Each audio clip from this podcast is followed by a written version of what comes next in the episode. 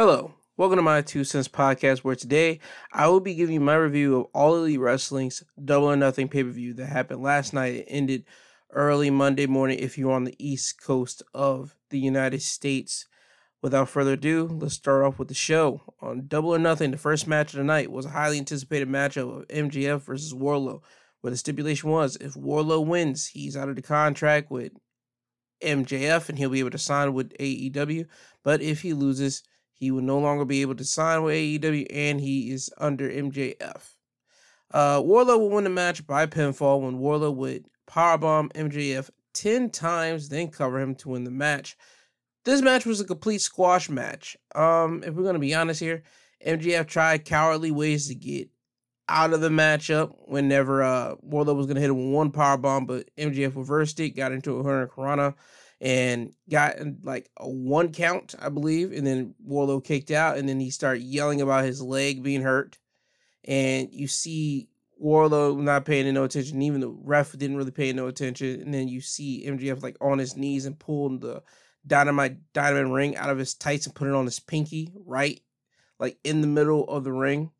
The referee walked over to MJF, saw the ring on his finger, grabbed it off his pinky, and then discarded it. And you see MJF try to figure out another way to get out of this.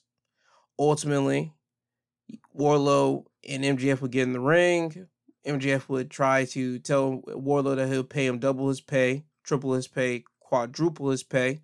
When it got to the four times the pay, Wardlow uh, shook hands with MJF, but then he held on to MJF's hand as MJF tried to walk away, and MJF knew that that was doomed right there. Because when MJF turned around to see Wardlow's face, Wardlow smiled right in his face, kicked him in the gut, power bombed him one time, and then you start seeing him get real cocky after popping bombing him once. Then he goes for it again, does it a second time, third time, fourth time, fifth time. He puts his foot on MJF's chest. And then as the referee got to the two count and he's about to hit the three, Wardlow smoothly took his foot off MJF's chest and just walked around the ring a little bit, and the fans were eating it up. And the fans were chanting for one more time, and Wardlow obliged, gave him to him for the sixth time. Fans start chanting one more time and gave it to him for another one. So that's up to seven. And now they're all starting to chant for 10, 10, 10. So Wardlow obliged. He ultimately gave MJF 10 power bombs to beat MJF, and now he's out of the contract with MJF. MJF will get stretchered out, so we won't be seeing MJF for a bit. That's to how they're going to be writing MJF off. Like I told you, I think MJF is going to be gone for a little bit. If you didn't hear me say that, it was on uh, Saturday's episode of Wrestling Highlights of the Week. You can still check that out now.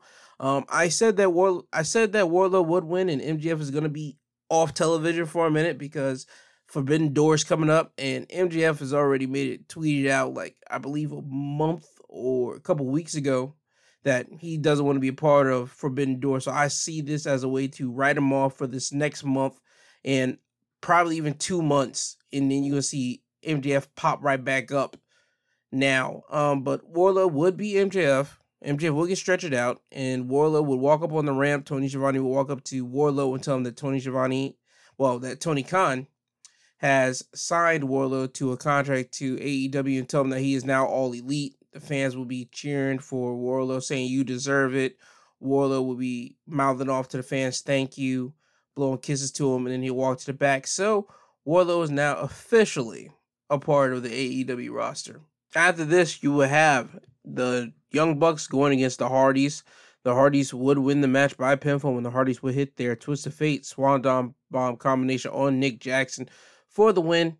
Uh, it was a solid match between the Hardys and the Young Bucks. It isn't like their other matches that they had in what 2017. That was the last time they had a match, and that was in Ring of Honor, like the night before they went back to WWE at WrestleMania the night before. And um, you know that the Hardys are getting older. Obviously, they can't do. They're not as nimble as they once were. The Young Bucks are still able to move around and get all that type of stuff. So and uh, Jeff wasn't moving around as Jeff usually does. He kind of was stiff in this match a little bit, so Matt kind of had to do a lot of the work. But there was a highlight, like spot moment in this matchup where Matt Jackson was on like the steel step, but not like the regular steel step, like where you just like walk your feet on. No, the steel step was on the side, and Matt Jackson was on the side of the steel step. Jeff Hardy would go to the top turnbuckle, jump off, hit a swanton bomb on Matt Jackson, and that like got the fans really oh my god type moment. Because again, Jeff Hardy he was stiff in this matchup, and uh he couldn't really move around like Jeff would. Again, because he's getting older, and also because he's taking a whole lot of risky spots and all that type of stuff in his career. So Jeff even being able to do what he did tonight wasn't a bad thing. Matt always been the guy to like carry the team. So I believe people are now putting more respect on Matt Hardy's name. And I think people are starting to see that now. And if people go back to their past work, they'll see that Matt Hardy was always like the fundamentals guy of the tag team, while Jeff Hardy was always the uh, daredevil, uh, free risk type guy. But anyway, the Bucks will lose this matchup. Hardys would win. After this TBS Championship matchup, Anna Jay going against Jade Cargill. Jade Cargill would win the match by pinfall, retaining her TBS Championship when both ladies were fighting on the top turnbuckle. And Anna got distracted when Stokely Hathaway, formerly known as Malcolm Bivens in WWE NXT developmental, if you knew him for uh, managing the Diamond Mine the last time you saw him, he would make his way walking down to the ring, and Anna got distracted. This would allow Jade to grab Anna and hit a super jaded off the second turnbuckle and pin her for the win. So it seems to me after the match got done, uh, Jade Cargill, Kiera Hogan, Red Velvet, and Stokely Hathaway were standing all side by side with each other. And it seemed like this is their new group because during the matchup of Jade and Anna, you saw um Mal not Malcolm uh God, what's homeboy's name?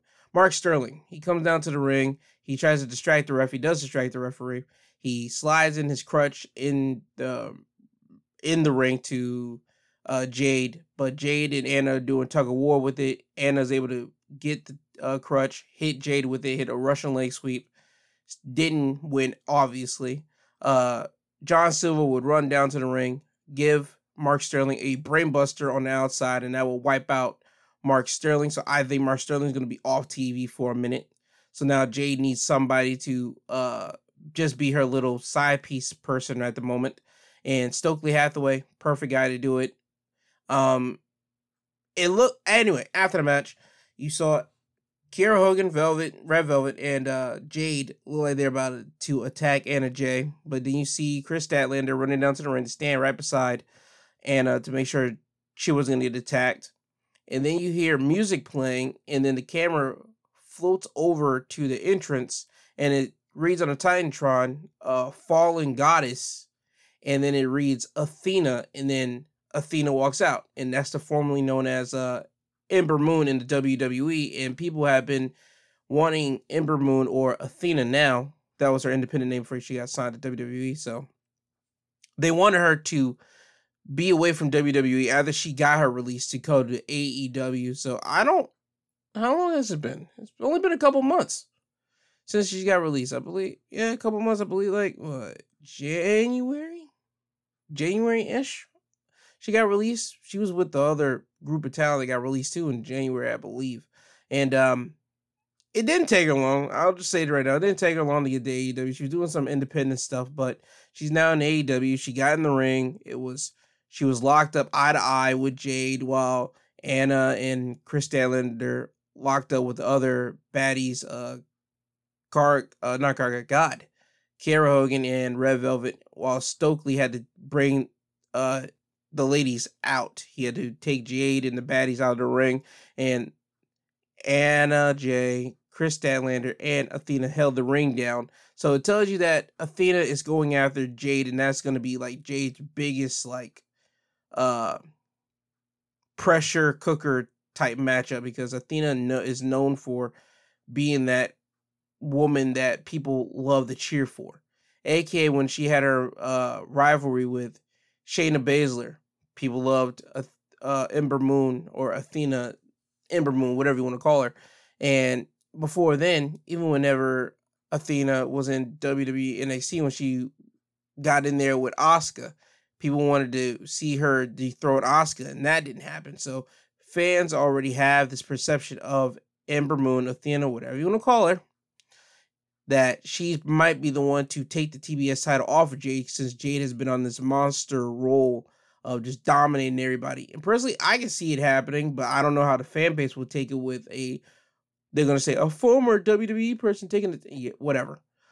I don't know how they're gonna handle it. Me, I can see it happening. That's cool because Jade has ran through everybody. The only person that she hasn't ran through yet is Britt Baker, and I can see her beating Britt Baker because in and let's be honest, if you put Britt Baker next to Jade, Britt should not beat Jade Cargill, and I don't want to see it. So right now, the only other person I can see her Jade Cargill really losing that belt to is Athena, and I'll be cool with that. Anyway, after this, we would get Death Triangle going against House of Black, the big six man or trios matchup to end their rivalry.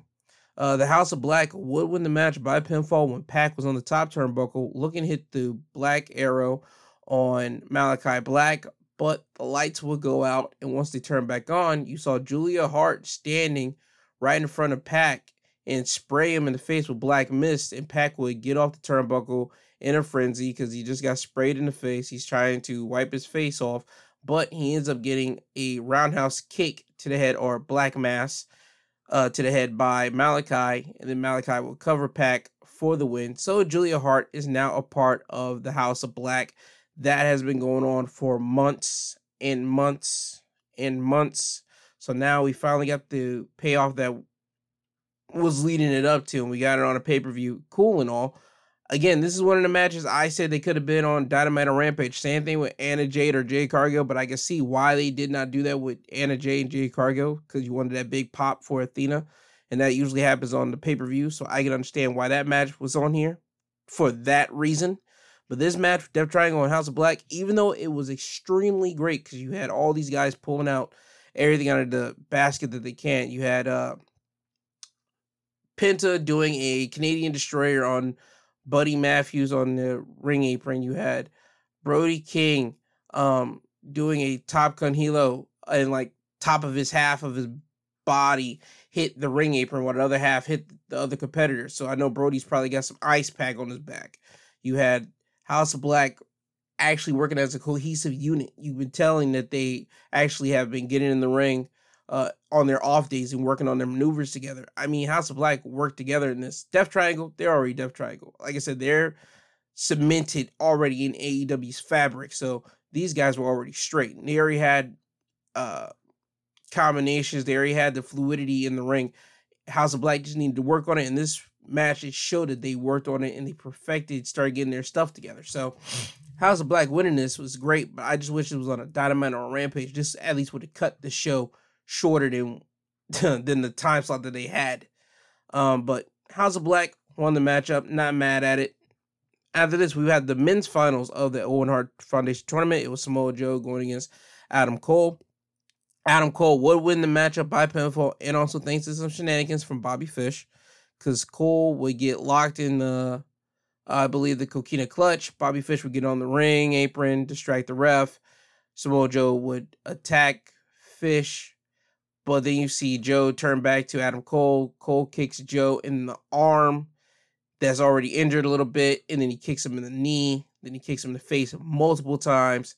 Then delivers the boom on Samoa Joe, pin him, and that's how you get Adam Cole as your men uh, winner of the men's Owen Hart Foundation tournament. I told you again, Adam Cole. I suspected him to win. I did not suspect Samoa Joe to win. I suspect Adam Cole because Adam Cole already had a whole lot of things in his pockets. He had uh, Undisputed Era, and he had. I thought we were going to get a Bullet Club guy like Jay White coming down because Jay White has been uh, collaborating with Adam Cole from time to time when you would see Jay White on AEW television. And since we are on the road to Forbidden Door, I thought that we were opening up that situation here, but that did not happen. You had Bobby Fish coming down for Adam Cole, but I knew Adam was winning, so I'm not shocked by that uh, turn of events. And um, Adam Cole and Samoa Joe had a good match. That's or that was a given. Adam Cole came out in pink gear to represent the Hart Foundation a tournament for Owen Hart in the Hart family. Uh, this was a good match. It's just that I just wish there was no shenanigans, but I kind of already suspected there was going to be shenanigans with it. That's my only like harping point on this. When you have a tournament that's dedicated to a man that's so well respected as Owen Hart, I would think that you would want to plan it out to make sure there no shenanigans would go down. Even though you're trying to like further a storyline plot, you could do that sometime else. This type of tournament doesn't need uh, shenanigans. This is straight up just one on one professional wrestling, pure professional wrestling at its finest. I know Joe and Adam Cole can do that because they have done that years and years, matches and matches. I just wish that there was no shenanigans involved, even though I knew there was going to be. That's my only snag with this match. The ending. Shenanigans. Again, Owen Hart, dead guy, People love him. He hasn't been in the wrestling industry for a long time because the wife and the, his sons and daughter was trying to preserve uh, his legacy as much as they can. And now that AEW got the rights to use Owen Hart, thanks to Owen's wife Martha and the kids, you do a tournament and you get a bad guy to win in bad guy fashion of shenanigans. It's just eh, it doesn't it doesn't really rock the right way, but Adam Cole being everybody knows the outside work of Adam Cole, him actually being a legit, thoroughbred, nice guy, it doesn't leave that bad of a taste in your mouth. It's just that you got Bobby Fish or even like any type of shenanigans just happening. That's just my whole thing takeaway from it. But still, good match between Joe and Cole. Still good. Um, after this, we get the women's uh, finals of the Owen Hart tournament is Britt Baker going against Ruby Soho. Britt Baker will win the match by pinfall when they paid homage to uh, Bret and Owens match at WrestleMania 10 by doing the exact same uh, ending maneuver where um, Britt had Ruby on her shoulders and Ruby went for the victory roll, but Britt would counter it and end up pinning Ruby, and that's how Britt would win the matchup. There was no shenanigans in this. There was no uh, Britt did not have her people come down to the ring, so this was a legit one-on-one matchup between the two ladies. And Ruby had Britt dead to rights when she locked in the sharpshooter, but she just couldn't, like, she couldn't finish Britt off because Britt would get to the ropes, and that's what basically sealed Ruby's fate there. Once you have the sharpshooter locked in and you don't get your opponent to tap out in it, and this is a Owen Hart or or just in general a Hart tournament, you don't get your opponent to tap out off the sharpshooter, yeah, you know you're kind of done for. Um, Britt will win the matchup. You saw a lot of people on Twitter talk about how Britt doesn't need it. Shoot, I said it on uh, Saturday's episode that I didn't think Britt would need it because Britt doesn't need it. She held the women's championship for almost a solid by God year. She just dropped the title in what April? No, not April. March, Aprilish, one of the two and now she's in the finals of the bread of the Owen Hart tournament, and she ends up winning it. I even had some little bit of problems, but then I thought, you know what? Hey man, Martha probably has some saying it. Maybe I'm not holding that on her, but if Martha has no problem with it, who am I? So hey, that's cool. And even after the fact, after the match, you saw Britt Baker extend her hand out to Ruby Soho, and Ruby took it, and uh, Britt helped Ruby get up to her feet and then walked away. So this is kind of throwing in a little bit of a, a turning of the page a little bit for Britt Baker. So I can see Britt now turning into the good person, Britt Baker, slowly but surely. I see that's where we're going to be heading into.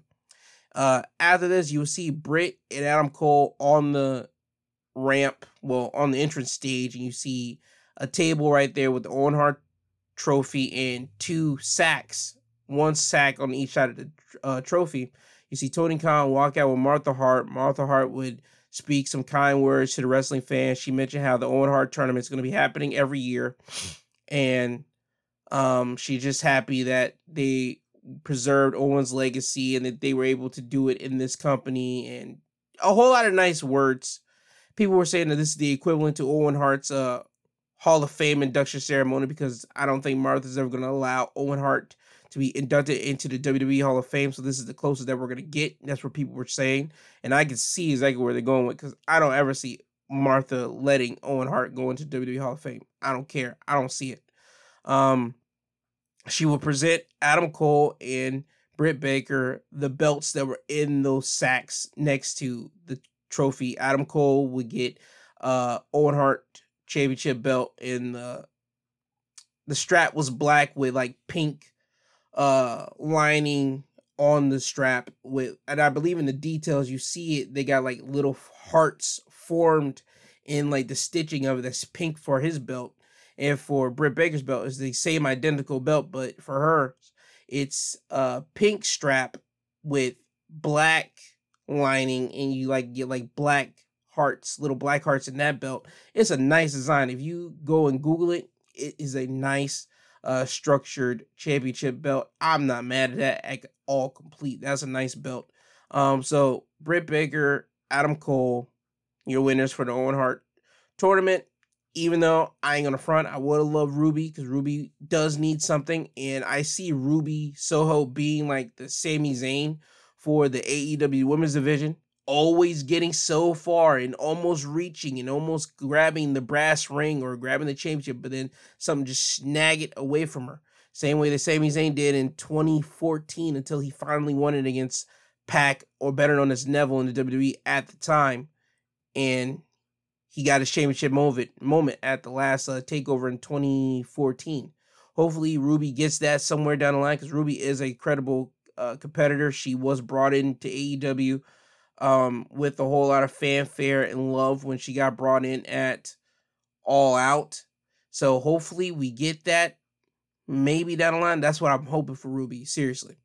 After this, we get our six person intergender uh, matchup Ethan Page, Scorpio Sky, Paige VanZant going against Tay Conti, Sammy Guevara, and Kazarian. Scorpio Sky would win the match for his team by pinfall when Kaz and Tay were having a disagreement in the ring. And once Kaz turned around, Sammy threw a super kick towards him, but Kaz ducked it. Sammy would hit Tay Conti in the face. Sammy will look shocked by this, and he just keep on looking at Tay that she's knocked down on the mat, and he just so like deer in headlights moment. You see Kaz throw him out of the ring, and once Kaz turns around, Ethan Page would kick Kaz in the side of the head, and then Scorpio Sky would grab Kaz up, hit a TKO, pin him. That's it. So Kazarian and Sammy Guevara are no longer getting TNT Championship opportunities as long as Scorpio Sky is holding the TNT title. A solid six person matchup. We the big question mark was how is Paige Van Zant gonna do? Paige Van Zant did fine. I mean, she did a couple moves here and there in the matchup, but those came like real like late, late in the match. So the only people that were really dominating the match was like Ethan, Scorpio, Sammy, and Kaz so take what you want from this. The big takeaway is Sammy and Kaz not getting TNT championship opportunities. Nowhere soon, as long as Scorpio got the TNT title. And also, later in the pay per view, you will saw Scorpio, Ethan, the men of the year, and Paige and Dan Lambert in the back celebrating, talking about how they finally got Sammy and Kaz out of the way, and now they can no longer get championship opportunities. And Scorpio saying like, "Who wants some? Who's next?" You see Dante Martin walk up to Scorpio saying that he wants next for the TNT title. So I believe we're gonna get Scorpio going against uh, Dante Martin this upcoming Wednesday on Dynamite. I believe so. After this, we would get Kyle O'Reilly versus Darby Allin. Kyle O'Reilly would win the match by pinfall, and Kyle will hit a big knee drop from the top turnbuckle onto Darby Allin for the win. This was a nice, strong hitting matchup between both guys. Kyle O'Reilly came out strong, hitting a big knee on Darby Allin in the mouth, busting Darby in the mouth. You see towards the end of the matchup, uh, Kyle O'Reilly using Darby's chain and trying to uh, lock it around Darby's mouth, ends up breaking. He ends up uh, punk kicking Darby three times in the chest, going up to the top, throw uh, jumping knee, Darby, on the other hand, you get some offenses here and there, you know Darby, he has to do a whole lot of hit hit combinations, a whole lot of speed moves, and a whole lot of things that will put himself in danger. He did that a lot in this matchup with Kyle. But the main takeaway for me is that this was another matchup I believe that didn't need to be on the roster on the card that you could easily took this one off to re- decline this uh card and really cut the time. Same thing with the six person matchup that I just had with uh, the men of the year, Paige VanZant going against Sammy and his group. That's another one that could have been off this thing. I wished you would have took it off. Tony, seriously, Tony Khan, you got to start condensing your pay per views to which people will actually be like, okay, yo, I got my money's worth. You really trying to squeeze in as much people as you can on your pay per view. I understand that, but you got to do it that it makes sense. WrestleMania is a two per two uh, night card, and even then it was like what three hours. Your pay per view went for four hours and thirty some odd minutes, my guy, and that's not including the uh, pre-show. If you were to do the pre-show, legitimately, I believe your pay-per-view was, if we're going to count it all, was about four hours and uh 50 minutes. Oh yeah, I forgot to say. Hook and uh Danhausen beat Mark Sterling and Tony Nese. That was obvious. Uh Hook would hit Tony Nese's um partner Mark Sterling with a side T-bone suplex. He was about to uh, beat him up more, clobber him a little bit more. Danhausen asked for the tag. Danhausen got the tag. He ends up putting his foot on Mark Sterling, cover him. Ta-da. Um, again, Tony, uh, Tony Khan, you got to shorten and condense your pay-per-views, my guy, because then all these other matches after this will feel much more special. Because I believe this next matchup right here, the AEW Women's Championship matchup, Serena Deeb and Thunder Rosa, they were, they fell to their booking uh mistake, if you will.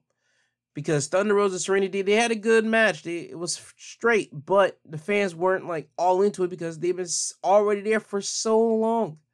Uh, by the way, Thunder Rosa would win the match by pinfall when Thunder would hit a superplex and then float over and hit a fire thunder driver on Serena Deeb for the win. So Thunder Rosa is still your AEW Women's Champion. And also, while we're still taking notes here, Tony, uh, put Serena Deeb in a situation where she goes back back with Thunder Rosa and give them some time on Rampage or give them some time on Dynamite, one of the two, to make up for this flaw that you did on this pay per view. Seriously, Serena Deeb and Thunder Rosa, two credible, credible women wrestlers. You got to give them more time, my guy. You got to give them more time for so that people can care about what you're the product that you're throwing out, especially when it comes down to your women's world champion. Because that's your women's world champion, the main title for the women. You want them, you want the women to go after that belt. You still want to go after the TBS title, the one that Jade has, but since Jade has already demolished and destroyed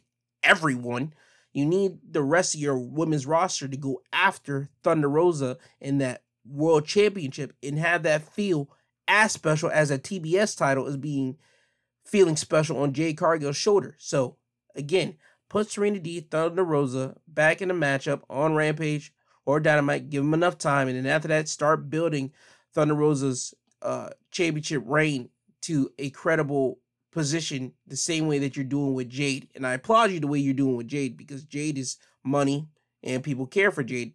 I want people to do the same thing for Thunder Rosa. People care for Thunder Rosa, but you're not giving her time on television. So I'm just trying to say, do that, please. After this, we have the Anarchy in the Arena match.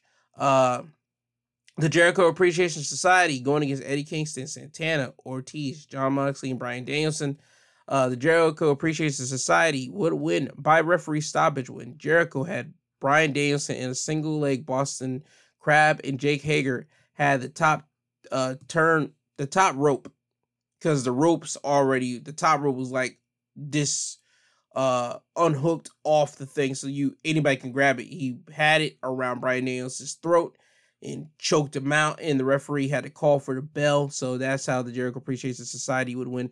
This match was complete uh craziness. You had um Santana Ortiz beating up on 2.0 on the outside of the ring in the crowd, and you had them put them through tables when both members of 2.0 were on tables.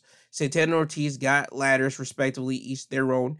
They climbed up their ladder and they jumped off and like cracked and put 2.0 through their tables. So that took out Santana Ortiz and 2.0 out of the matchup. Later, after this, you had um, Jericho and Moxley fighting down in the down the ring.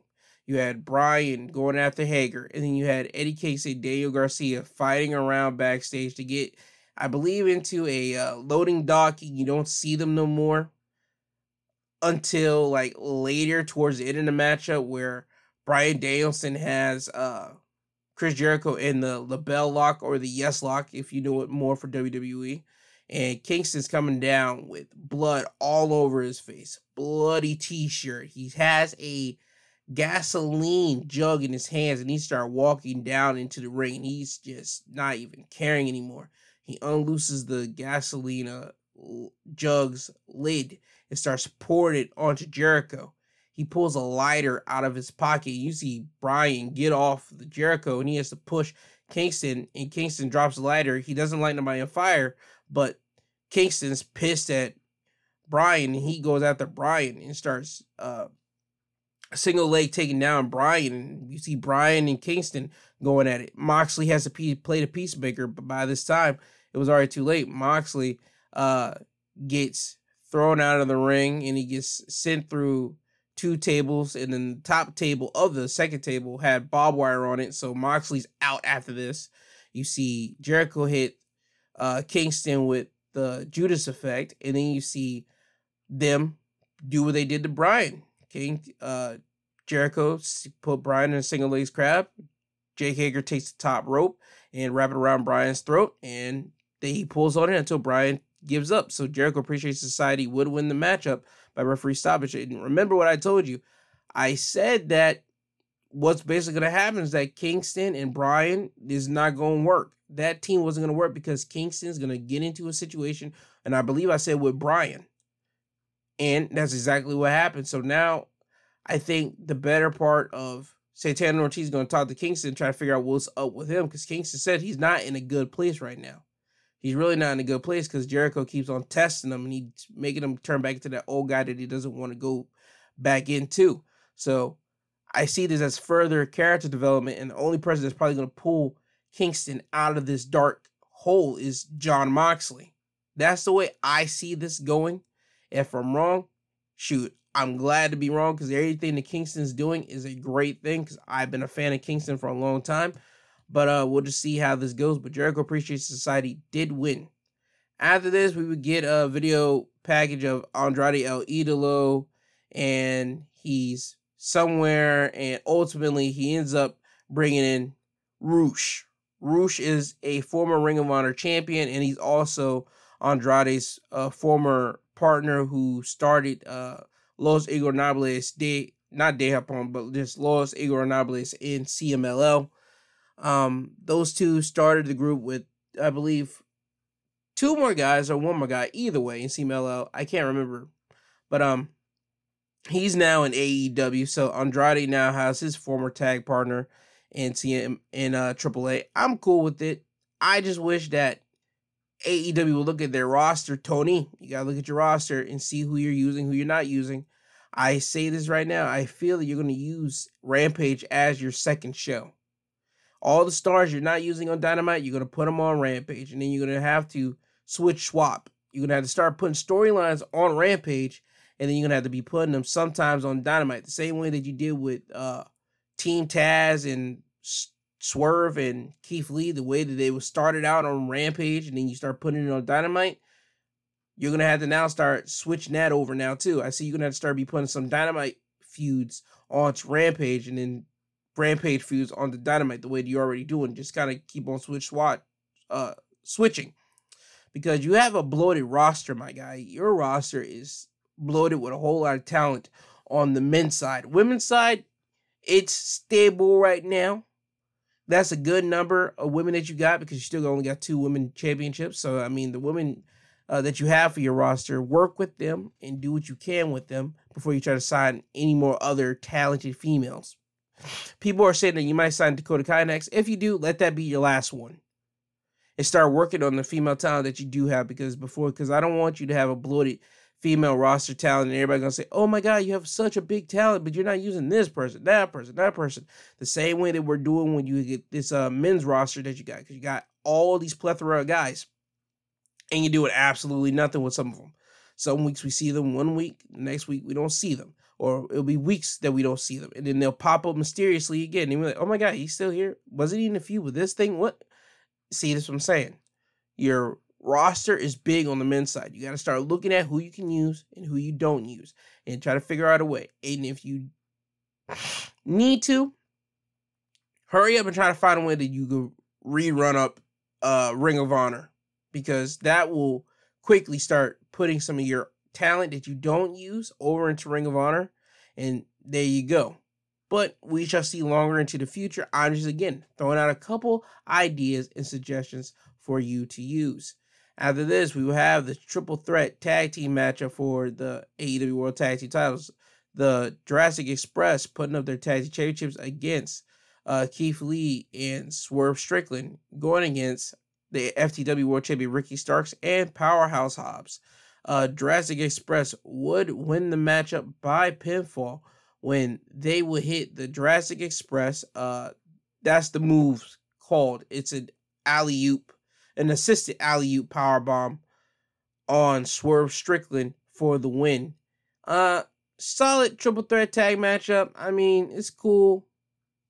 Everybody was kind of already uh tired by this time. I'm not gonna front with you. I was kind of like uh tired.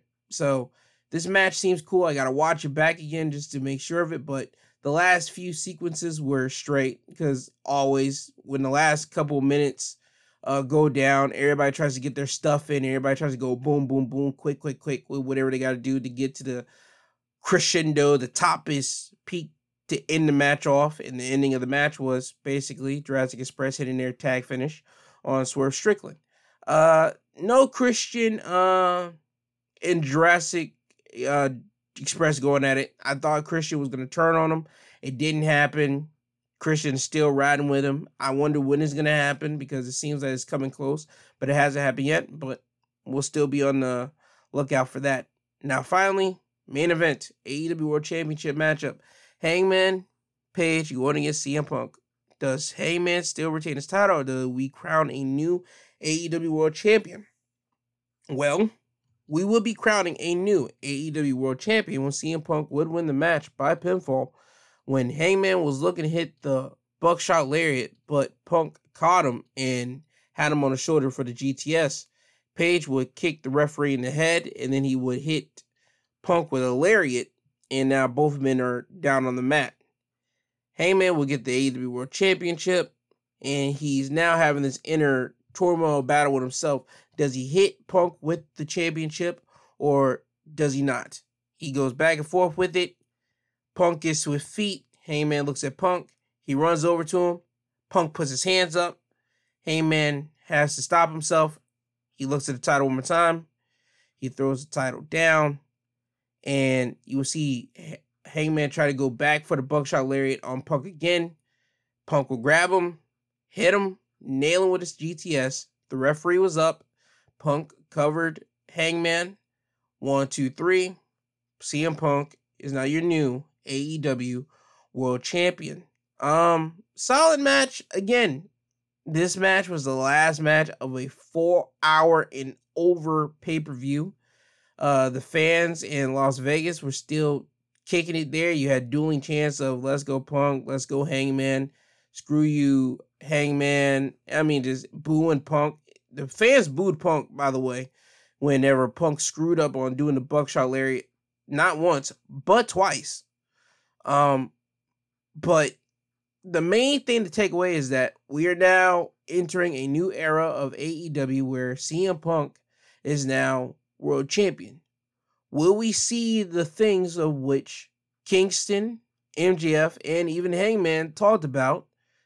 Will we see a older dickhead version of CM Punk come out, or are we still gonna get this happy-go-lucky guy that's happy to be here. He wants to make this place better. All that stuff that which he said when he won the WWE Championship the first time he ran and held the WWE Championship before he lost it in a uh two two two two.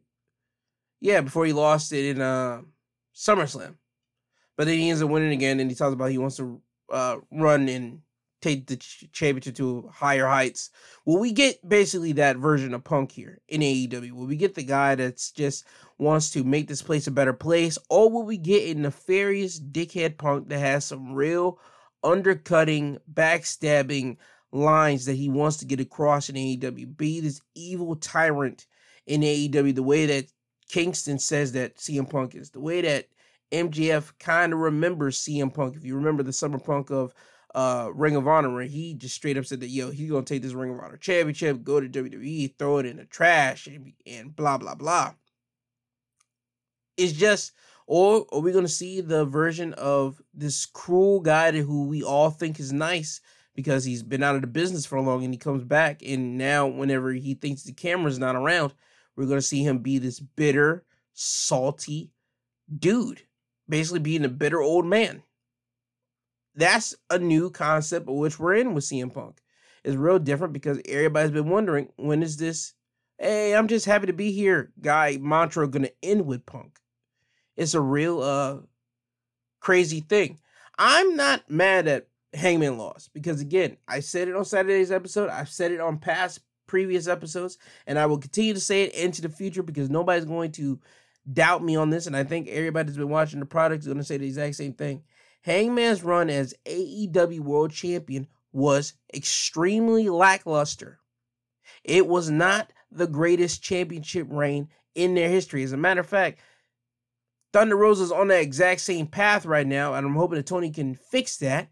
But if she doesn't, she's gonna follow the Hangman path of being on television from time to time. And if you're on television, you're not doing anything of relevance. That was basically Hangman's whole championship reign. He beats Kenny Omega, the greatest wrestler at AEW at that time. He beats him. Okay, cool. He enters a program with Daniel Bryan or Bryan Danielson. Don't care. He gets to do that. He has two great matches with Bryan Danielson. Then after that, he gets into a thing with Lance Archer. They have a, a Texas Death Match. Great Texas Death Match. He beats him there. He has two feuds, two matches with Adam Cole, one on Revolution and one on Rampage. He beats Adam there. And all of those feuds, the only ones that felt like main event worthy at that time was literally Bryan Danielson's one. Bryan Danielson's one with Hangman felt like it was of heavyweight main event status, but they were always like wrestling on the first. They were always like being the first matches that you see. They were the first matches that you see. You always like, why we seeing them maybe in the first match? It doesn't make sense. So okay, you bypass that. Him and Adam Cole. Yeah, they were in the main event of some Dynamite and Rampage episodes, but that didn't feel like a main event situation. And then even then, whenever he took his break off of Bryan Danielson, he did wasn't on Rampage nor Dynamite for a minute, and then you see Lance Archer pop out and say he wants Hangman, and then it just didn't feel like a main event champion caliber run that Hangman was on. Everybody that was watching the product and everybody that is watching the product is going to say the exact same thing. Every reviewer, everybody else, everybody's going to say the exact same thing. I'm telling you verbatim. His run wasn't that great. Championship matches, great. Great championship matches, but he just didn't feel like a world champion. Now with Punk holding the title, Punk's to make it feel like a world championship because he hasn't been world champion in about 11 years. Think about that. He hasn't been world champion in 11 years. And you mean to tell me Punk, who's every feud who he's been in with AEW has been up top notches. When he came in, he had a match with Darby Allin in those few couple weeks. They built it up for best in the world. CM Punk, I don't know if I can still do it, but we're gonna try to find out. That's the match that you guys want to see it all out. That he made that worth something. Him and Darby made that worth something. That would be the match that everybody wants to see it all out. Him and Kingston at full gear. They only got what two two weeks to build that matchup, and that was one of the best matches that you wanted to see on that full gear card because those two had legitimate hatred. Kingston more on the Punk side than Punk let the world know on his side. Then you fast forward to Punk and MJF. Great feud. Idol versus person that looked up to him. AKA, this was the story of never meet your idol in the in this case of MJF situation. So that storyline was great, and then you get Punk versus Hangman, and they really didn't build that up until what? Couple weeks. CM Punk is gonna make you care about his feud. CM Punk is going to make you care, and now with him being world champion, I want to see who he's going to go in as first. I don't think Adam Cole is going to be first, and since we're building up the Forbidden Door, I don't know where we're going to lead into that. Again, I think we're going to might be going into champion versus champion. Maybe I don't know. We'll have to see. It maybe might be even uh Punk and Okada going against the two top contenders for New Japan and AEW. We might get that because again, I still have a struggle with Punk wrestling the New Japan strong style esque flow the way that the AEW roster could do. I can see a lot of AEW guys wrestling the strong style matchup. CM Punk, not so much. He's an older gentleman. I don't see him trying to transition the style to make it float and work with the hardcore strong style of New Japan, especially the way the AEW crowd, that crowd knows the New Japan audience, and they're gonna be craving for it once New Japan comes over here for Forbidden Door. I don't see CM Punk's work going to transition over into that, to be honest with you. I don't. So I can see this being a tag team situation. But with Hangman, if Hangman was still world champion, him versus Okada, I can see that all day because Hangman knows the New Japan style. He's worked it. And Hangman likes to get down brutal and nasty with people. And Okada in the strong style, they like to hit hard. They're snug. And I mean snug, hard snug but they can get down and they make you look tough. That's what I'm saying. Punk is an older statesman. He's not gonna be able to do that. So I want to see where we're going down with Forbidden Door. I want to see where we're leading this thing to. I'm interested in it. Um, I don't know where we're going, but we shall see. But uh, full gear, not a bad pay per view. It was straight. Tony Khan, you got to fix this stuff up, man. You got to look into it. When you're building your all out card that's happening what in September because you already got your uh Forbidden Door card. I'm not even tripping off that. When you go into your all out card, that's your next big pay per view besides Forbidden Door. I'm that's what I'm saying. I'm already looking past Forbidden Door, so scratch that. When you look at all out, you got to start condensing your card to make it worthwhile, to make it worth the time for people to be staying up instead of putting on a 12 match pay per view card, and some of those matches could have been on for Dynamite or Rampage. Just saying, that's just a fan talking to an owner, a fan that's been watching the product, a fan that just watching people online talking about it. Just saying, you need to start condensing your pay per views, my guy. That's all I'm saying.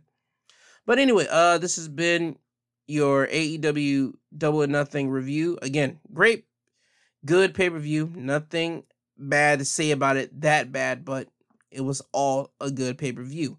Um, I would suggest you guys please, please, please listen to my Sunday episode of me talking about what's going down in the world, what basically happened in the, the world last week.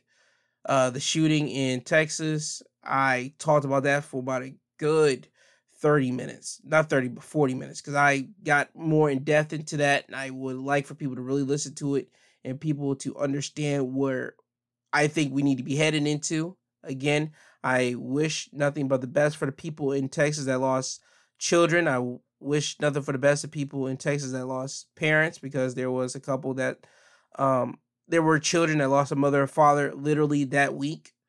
Um I just wish the best for everybody. Love and prayers for everybody in Texas. Love and prayers for everybody in the world.